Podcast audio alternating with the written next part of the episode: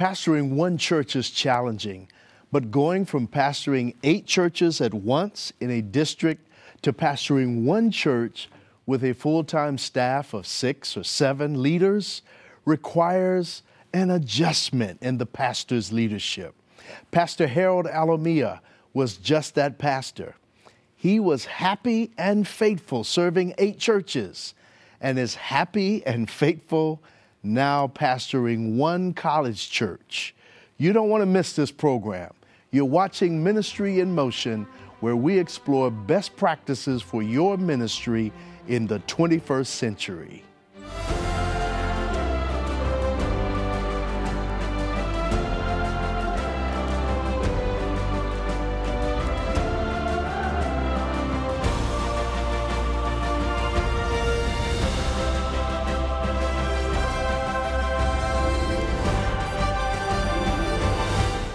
Harold, welcome to Ministry in Motion. Thank you for the invitation, Ivan. I really appreciate it. Man, it's an honor to have you. And so, pastoring eight churches, and now you're at a college church where you have a full time staff. Yeah.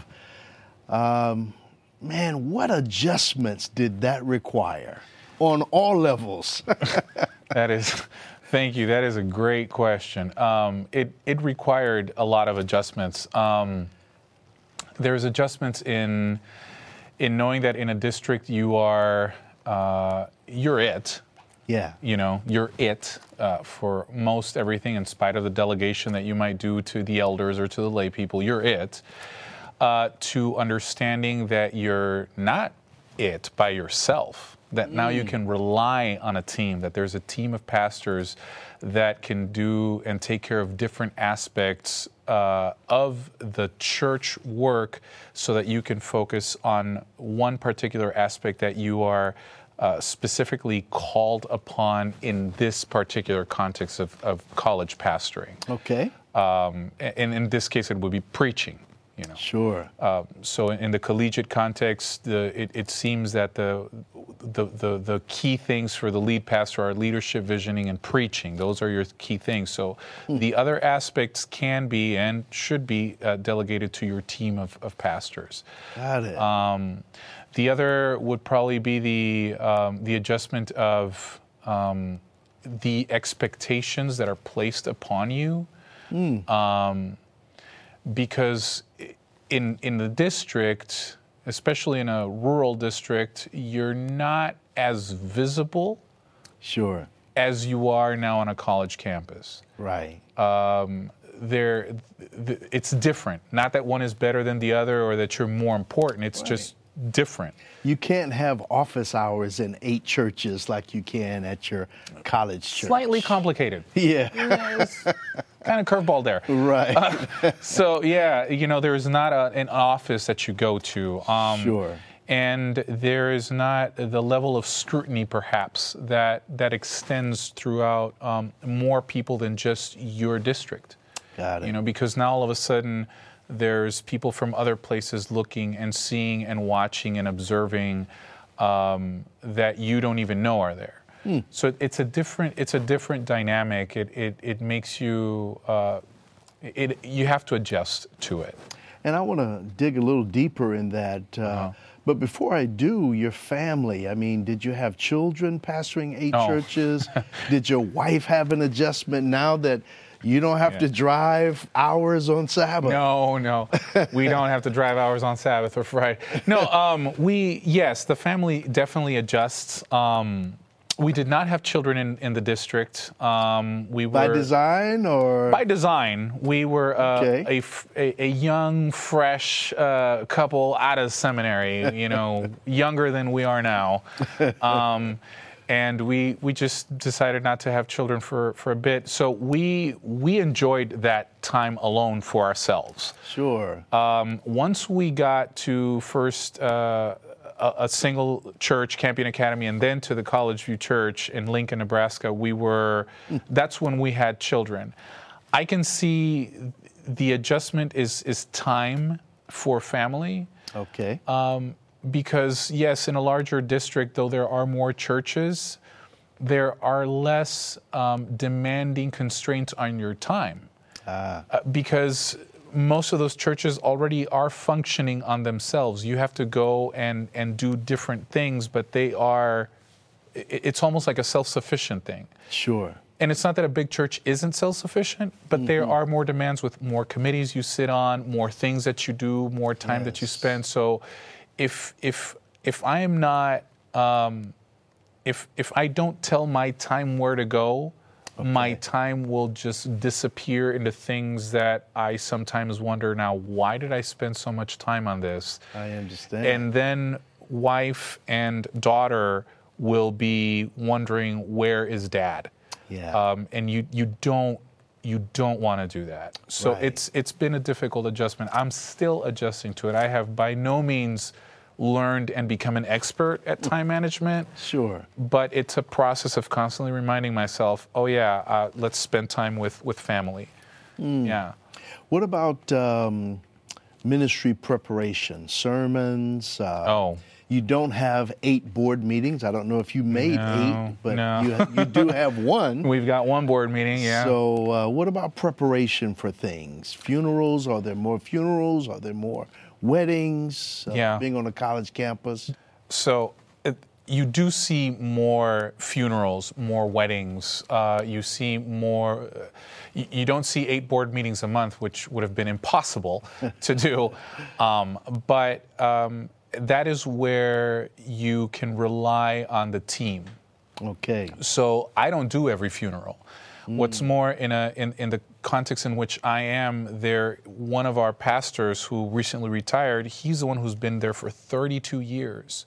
Wow. So you know he's doing the funerals. Mm. And it's not because they don't love any of us on the staff. He's been their pastor for 32 years. Wow. So I don't do every funeral. Right. I don't do every wedding. Um, board meetings, you do have to prepare for that.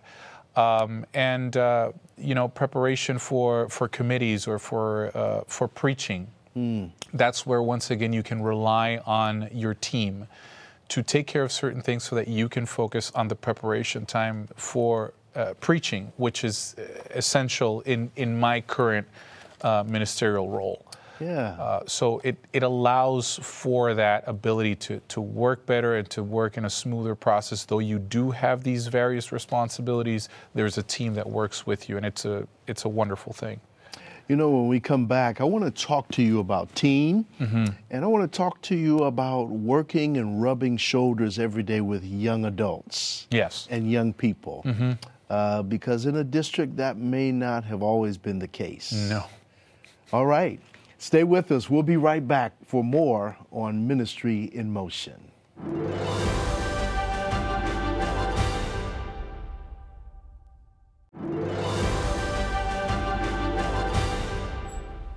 Welcome back to Ministry in Motion. I'm talking with Pastor Harold Alomia about an interesting journey yeah. from pastoring eight churches mm-hmm.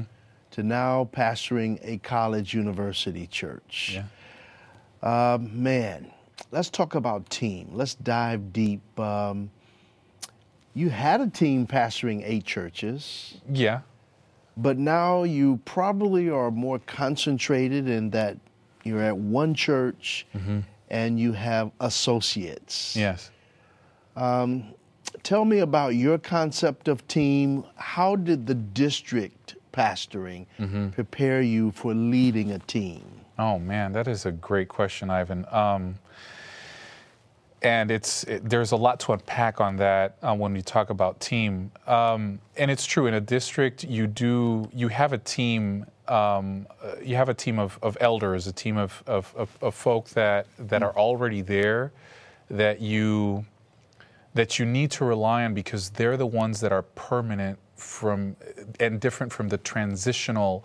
Uh, aspect of your ministry. They've been sure, there. Sure. Uh, so you and will be there. They will be there. They are still there. Yes. So you must rely on them. It is absolute foolishness to not rely on the people uh, that are there, which is which brings uh, answers one of the things, one of the aspects that that district pastoring taught me is that you need to understand that you are not the smartest person in the room. Mm. And you have to be okay with that.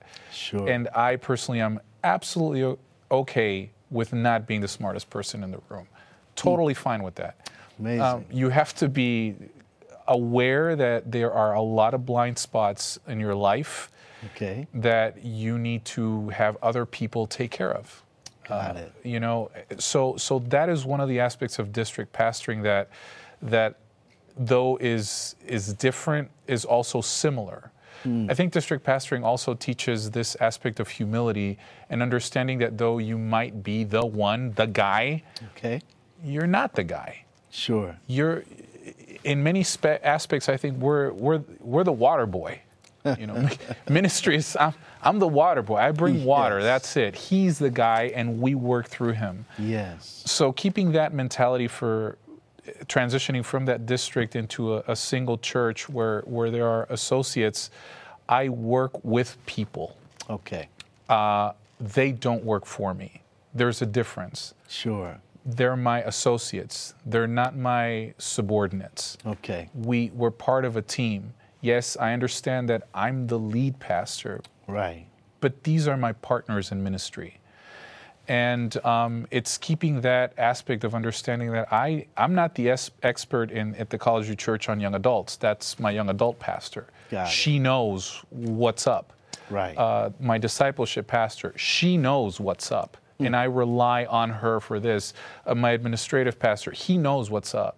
Sure. I don't need to be the expert in that area Got it. and and youth ministry the same thing so we we it, it allows us to have a cohesive um, synergy in which we all bring our talents to the table for the benefit of the church community for the benefit of the people for how we are going to share the gospel in Lincoln Nebraska so we all bring our talents and what uh, and what the Lord has gifted us to do to to use it in this community, in this church community, and how this church community is going to affect the larger community for Christ. That's really what this is all about.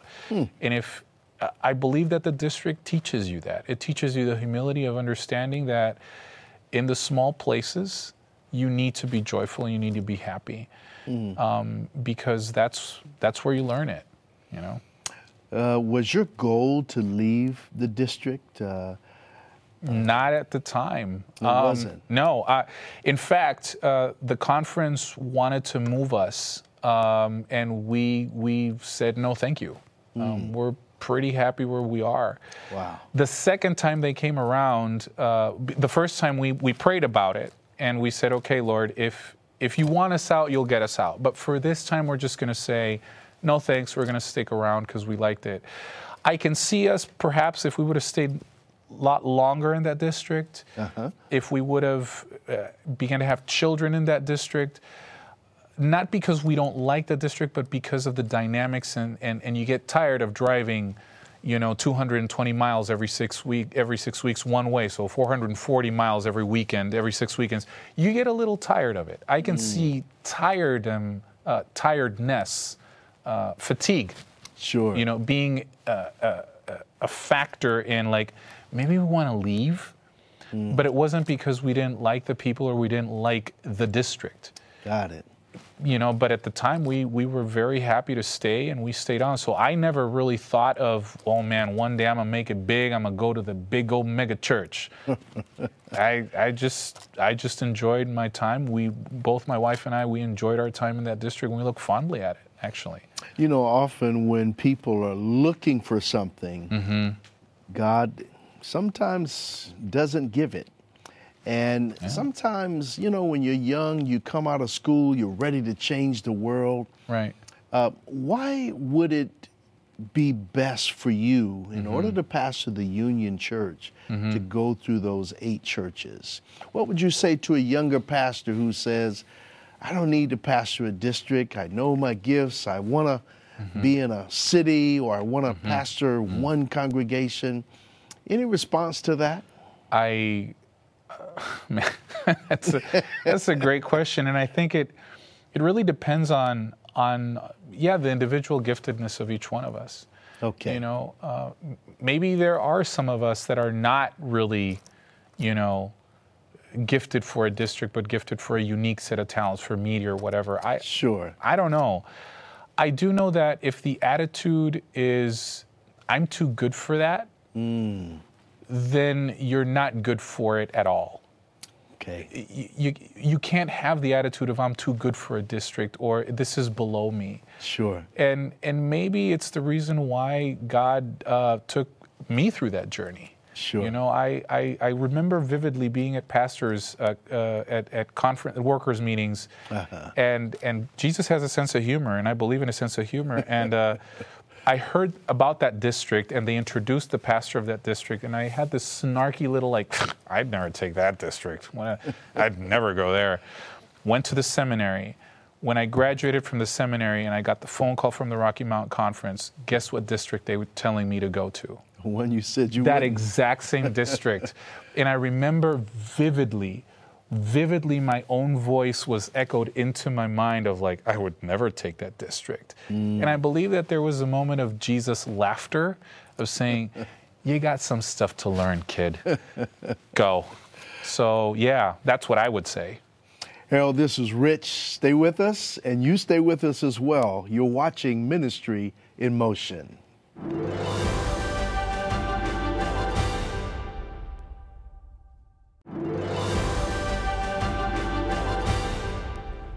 Welcome back. You're watching Ministry in Motion. I am with Pastor Harold Alomia. We've been talking about pastoring eight churches in a mm-hmm. district, and now you're pastoring a college church. Mm-hmm. You get to rub shoulders with young people, young adults every mm. day. Yeah. How is that different from pastoring eight churches in a district? Um, well, there is a difference. Uh, that's a good question. There's, uh, there is a difference in that in that in that particular district, we were one of the youngest people uh, in that district, and now uh, the college students especially like to refer to me as old, uh, which I am not yet. Uh, but it there's a difference. Um, I think the difference is between the and even in a church, in a college church context in which I am, you have still the older members, Sure. and and there's more young people. Um, there's the somehow keeping the dream alive and the vision alive and the spark alive and the hopefulness alive for the young folks, for, for our younger young adults, for letting them know that yes, these are things and, and the and, and how current things mesh with the gospel and how it stays relevant. Um, and at the same time speaking to the older uh, generation, the, the seasoned veterans of the church, Yeah. And, and telling them that that is also what, what we need to do. So it's not just me. It's not just me when I teach the class. I teach a class at Union College uh, uh, during the fall semester, Christian Beliefs. So it's not just me when I teach that class or when I interact with the students on, on campus, but it's, it's all of us that are not of a college age, Okay. Uh, kind of breathing hope and, and, and, and relevance to the younger minds because they are the now of the church. yeah. So if they don't see it modeled in us, you know, if they don't see this this gospel modeled in us, it it kind of just they, they, they don't want to be part of it. You know, that's that's where our young people are today. You know, it's interesting, Harold. Uh, you probably didn't pastor that many generations of people in your district, but I'm sure, you know, any given Sabbath or worship experience, you have maybe builders to Gen Z and Oh yeah. all. I mean, all in between. Um, man, that would pose a challenge for most. Yeah. Did, was there an adjustment for you? Oh yeah. You know, in, in being able to speak to all of these generations who hear Harold Alomia differently. Yeah. uh, it, it's always a challenge. Um, and there, I mean, there are, ti- I, I, again, it's one of those things that I haven't figured out. And, and if I ever do, I, I'll be happy to tell you how I figured it out. Um, but there, there are times that I will say things um, that don't bode well with uh, our, our seasoned uh, veteran members. And there are times that I say things that don't bode well with the young uh, members at the church. Uh, that they just think that I'm I'm too old-fashioned, or or oh, Pastor Harold doesn't. He's not. Uh, they call it woke enough these days. You know, he's, he doesn't understand. Right. but you have to live in that tension, it feels, in this particular context. And in all contexts, you have to be able to address things that that some might hear differently, but hopefully through through the differences they can hear the the one common thing, which is this is the gospel. Got it. Got it. Yeah. Let's talk about you for a moment, Harold. Mm-hmm. Um, this is a story that I've kind of watched from afar, Oh. and God has uh, blessed you tremendously. And um, but what about you? What has been your learning curve or growth curve Mm-hmm. That God has brought you through? The the place you said you weren't going to go, God sent you, and now He's given you huge responsibility. Um, what have you What have you learned from these pastoral assignments? Um, what are you growing uh, towards as a leader? What are some of your passions? Um, man, those are great questions. Uh, what I've learned, I think if there's one lesson that I can that I can that comes to my mind is in this in ministry you when you when you decide to be a pastor you decide to follow the path of ministry it's easier and it's better for you to rely on God's planning than on your own Okay. um, because y- we're kind of not our own. You know, I, you mean ordering our own yeah, steps? or- like in, in 10 years, I'm going to be president of such and such. I, if you want to have a goal, sure, knock Sure. yourself out. Sure. In, in my experience, it seems that God has a way of of forging goals into different aspects. I when I was a college student, I I thought myself that I was going to be a professor. Hmm. You know that I was I wasn't going to be a pastor. Okay. You know, my dad was a pastor, my grandpas both were pastors. I'm not going to be a pastor. I'm going to be a professor. yeah, Jesus had other plans. so if there's one lesson I've learned, and I think I'm still learning, is never say never Yeah. never say I'm never going to that district, and um, and understand that when He guides your ministerial career, uh, your path, it, it's Yeah. going to be a lot better. Um, as far as a, a leadership curve, I, I think the other thing is that you should never stop learning. Okay. Um, don't think that you've arrived because you know you're at the college church now you have arrived. Actually, you just started. yeah. Um, and the fresher that that is in my mind, uh, the the better I'm reminded that one, this is not my path; it's His path to take. I submitted my life to His path, to His guidance, and that I haven't arrived. There's so much more to learn. There's what you don't, what they say. There's there's what you don't know, Right. What you don't know, you know, and what you know, you don't know. So there's a lot that you don't know. Sure. Sure. And the more I can keep that in mind, the more open I am to learning more stuff, to, to being humble about, uh, and that's another thing, humility, pivotal in this type of stuff. So, um, passions aside from uh, aside from the gospel, which is a very good church answer, uh, uh, soccer, uh, photography, uh, cooking. Uh, my family, my wife, my daughter, those are those are, are, are passions of mine. I, I really enjoy time for that, and I try to seek time for those things. Awesome, man. Uh, let's stay in touch. This is a great journey. Absolutely. And uh, someone wrote a book, God, uh, what was the name of that book? God wrote it, and I'm in it. yes. Yeah, and it's it's a it's a wonderful story Undeservedly in it. Yes. that you that you shared. Thank you for being with us on Ministry in Motion. Will you come back? if you guys have me, sure, I'd, I'd love to. All right. Thank you. Thank you for the invitation. Thanks for being with us today. We had a great conversation with Pastor Harold Alomia about the challenges and blessings of going from pastoring a district of eight churches to pastoring one church with a staff of six ministry leaders.